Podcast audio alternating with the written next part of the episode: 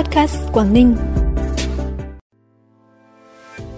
Bắc Giang, 7 trên 16 khoản thu ngân sách vượt cao so với cùng kỳ. Nhà đầu tư nước ngoài muốn làm 3 dự án điện gió hơn 9.000 tỷ ở Lạng Sơn. Tuần lễ sản phẩm Thái Lan lần đầu tiên được tổ chức tại tỉnh Quảng Ninh là những thông tin đáng chú ý sẽ có cho bản tin vùng Đông Bắc hôm nay, thứ năm ngày 16 tháng 6.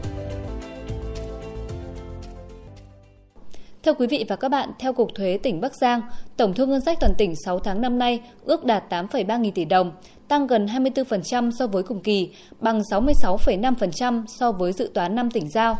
Đáng chú ý là trong 16 khoản thu năm nay, có 7 khoản thu đạt cao so với cùng kỳ năm trước. Đó là thu từ khu vực kinh tế ngoài quốc doanh, thuế thu nhập cá nhân, thu tiền thuê đất, thuê mặt nước, phí lệ phí, thuế sử dụng đất phi nông nghiệp, lệ phí trước bạ, thu ngân sách khác. Các khoản thu trên tăng từ gần 10 đến hơn gần 160% so với cùng kỳ năm trước.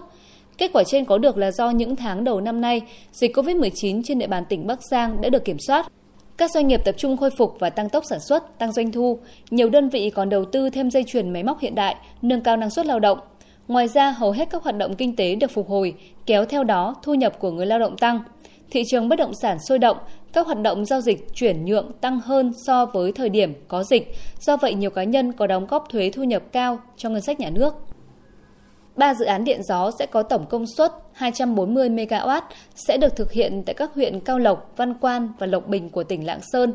Đây là thông tin đáng chú ý tại buổi làm việc giữa Ủy ban nhân dân tỉnh Lạng Sơn và doanh nghiệp của Đức về công tác chuẩn bị đầu tư các dự án điện gió trên địa bàn.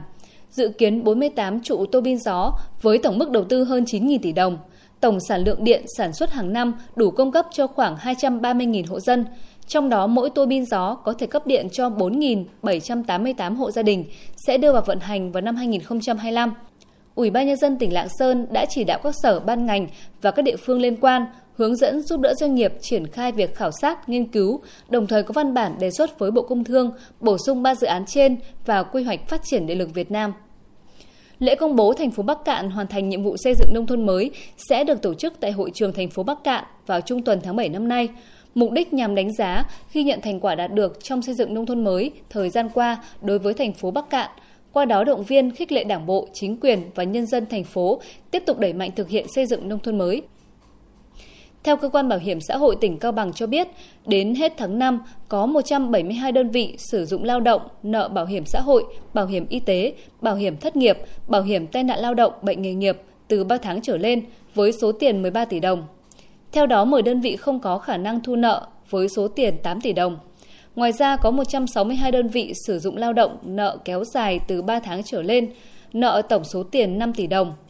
Việc nợ tiền bảo hiểm xã hội, bảo hiểm y tế, bảo hiểm thất nghiệp, bảo hiểm tai nạn lao động, bệnh nghề nghiệp của các đơn vị doanh nghiệp đã ảnh hưởng đến quyền lợi của người lao động khi nghỉ việc, hưởng các chế độ bảo hiểm xã hội, bảo hiểm y tế, bảo hiểm thất nghiệp và tính nghiêm minh của việc chấp hành các chính sách pháp luật về bảo hiểm xã hội, bảo hiểm y tế, bảo hiểm thất nghiệp trên địa bàn tỉnh. Bản tin tiếp tục với những thông tin đáng chú ý khác. Tuần lễ sản phẩm Thái Lan 2022 tại Quảng Ninh sẽ diễn ra từ ngày hôm nay đến ngày 19 tháng 6. Hơn 60 gian hàng của các công ty Thái Lan, văn phòng đại diện và đại lý phân phối Việt Nam sẽ trưng bày nhiều chủng loại sản phẩm và dịch vụ nổi bật của Thái Lan, bao gồm thực phẩm và đồ uống, sản phẩm gia dụng, điện gia dụng, dệt may, trang sức, mỹ phẩm và sản phẩm làm đẹp, quà tặng và trang trí nội thất, dịch vụ du lịch và xúc tiến thương mại. Bên cạnh việc trưng bày và giao dịch các sản phẩm tiêu dùng, sự hiện diện của các gian hàng đến từ Đại sứ quán Vương quốc Thái Lan tại Hà Nội, Văn phòng Cục xúc tiến đầu tư Thái Lan tại Hà Nội, Văn phòng Tổng cục Du lịch Thái Lan tại thành phố Hồ Chí Minh với nhiều hoạt động giới thiệu đất nước và con người Thái Lan sẽ là tâm điểm đặc biệt của tuần lễ. Tuần lễ sản phẩm Thái Lan 2022 tại Quảng Ninh sẽ góp phần thúc đẩy các hoạt động thương mại song phương và tăng cường hiểu biết lẫn nhau giữa hai nước Thái Lan và Việt Nam. Hội đồng Nhân dân tỉnh Thái Nguyên đang xây dựng dự thảo nghị quyết quy định xét tặng danh hiệu công dân Thái Nguyên tiêu biểu. Nghị quyết này quy định về đối tượng, nguyên tắc, thời gian, số lượng tiêu chuẩn, thẩm quyền xét tặng, hình thức khen thưởng, tiền thưởng, hủy bỏ quyết định, tước danh hiệu, kinh phí hoạt động tổ chức xét tặng và biểu dương danh hiệu công dân Thái Nguyên tiêu biểu. Danh hiệu công dân Thái Nguyên tiêu biểu là hình thức biểu dương khen thưởng của Chủ tịch Ủy ban nhân dân tỉnh tặng cho cá nhân có thành tích đặc biệt xuất sắc, tiêu biểu nhất, có sức lan tỏa trong từng lĩnh vực của đời sống kinh tế, văn hóa xã hội, quốc phòng an ninh, nêu tấm gương sáng để mọi người học tập, noi theo, góp phần vào sự nghiệp xây dựng và phát triển tỉnh Thái Nguyên. Ủy ban nhân dân tỉnh Tuyên Quang vừa có quyết định cho phép các địa phương thực hiện chuyển đổi 378,2 ha đất trồng lúa sang trồng các loại cây khác. Trong đó có 171,4 ha chuyển sang trồng cây hàng năm, 172,4 ha chuyển đổi sang trồng cây lâu năm và 34,4 ha chuyển đổi nuôi trồng thủy sản kết hợp trồng lúa. Quá trình chuyển đổi phải đúng quy định của pháp luật về quản lý đất đai và phù hợp với quy hoạch, kế hoạch sử dụng đất, kế hoạch phát triển kinh tế xã hội của địa phương và kế hoạch chuyển đổi cơ cấu cây trồng. Trên cơ sở đó vẫn phải đảm bảo khai thác hiệu quả cơ sở hạ tầng sẵn có, phục vụ sản xuất nông nghiệp, đồng thời phục hồi lại hiện trạng ban đầu để trồng lúa trở lại khi cần thiết.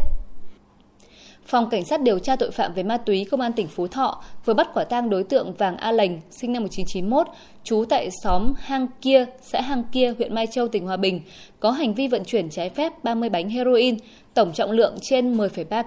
kg để bán kiếm lời. Đây là đối tượng đặc biệt nguy hiểm, mua bán vận chuyển ma túy với số lượng lớn từ Lào vào nội địa các tỉnh của Việt Nam để tiêu thụ. Hiện vụ việc đang được Phòng Cảnh sát điều tra tội phạm về ma túy Công an tỉnh Phú Thọ phối hợp với các đơn vị nghiệp vụ Bộ Công an và Công an tỉnh Hòa Bình tiếp tục điều tra mở rộng. Phần cuối bản tin như thường lệ là thông tin thời tiết. Ngày hôm nay các khu vực phía Đông Bắc Bộ sáng sớm có mưa rào và rông rải rác, cục bộ có mưa to, sau có mưa rào và rông vài nơi. Riêng vùng núi có mưa rào rải rác và có nơi có rông, gió nhẹ. Trong mưa rông có khả năng xảy ra lốc xét mưa đá và gió giật mạnh. Nhiệt độ thấp nhất từ 23 đến 26 độ, vùng núi có nơi dưới 23 độ, nhiệt độ cao nhất từ 30 đến 33 độ. Cảm ơn quý vị và các bạn đã dành thời gian quan tâm. Xin chào và hẹn gặp lại trong bản tin ngày mai.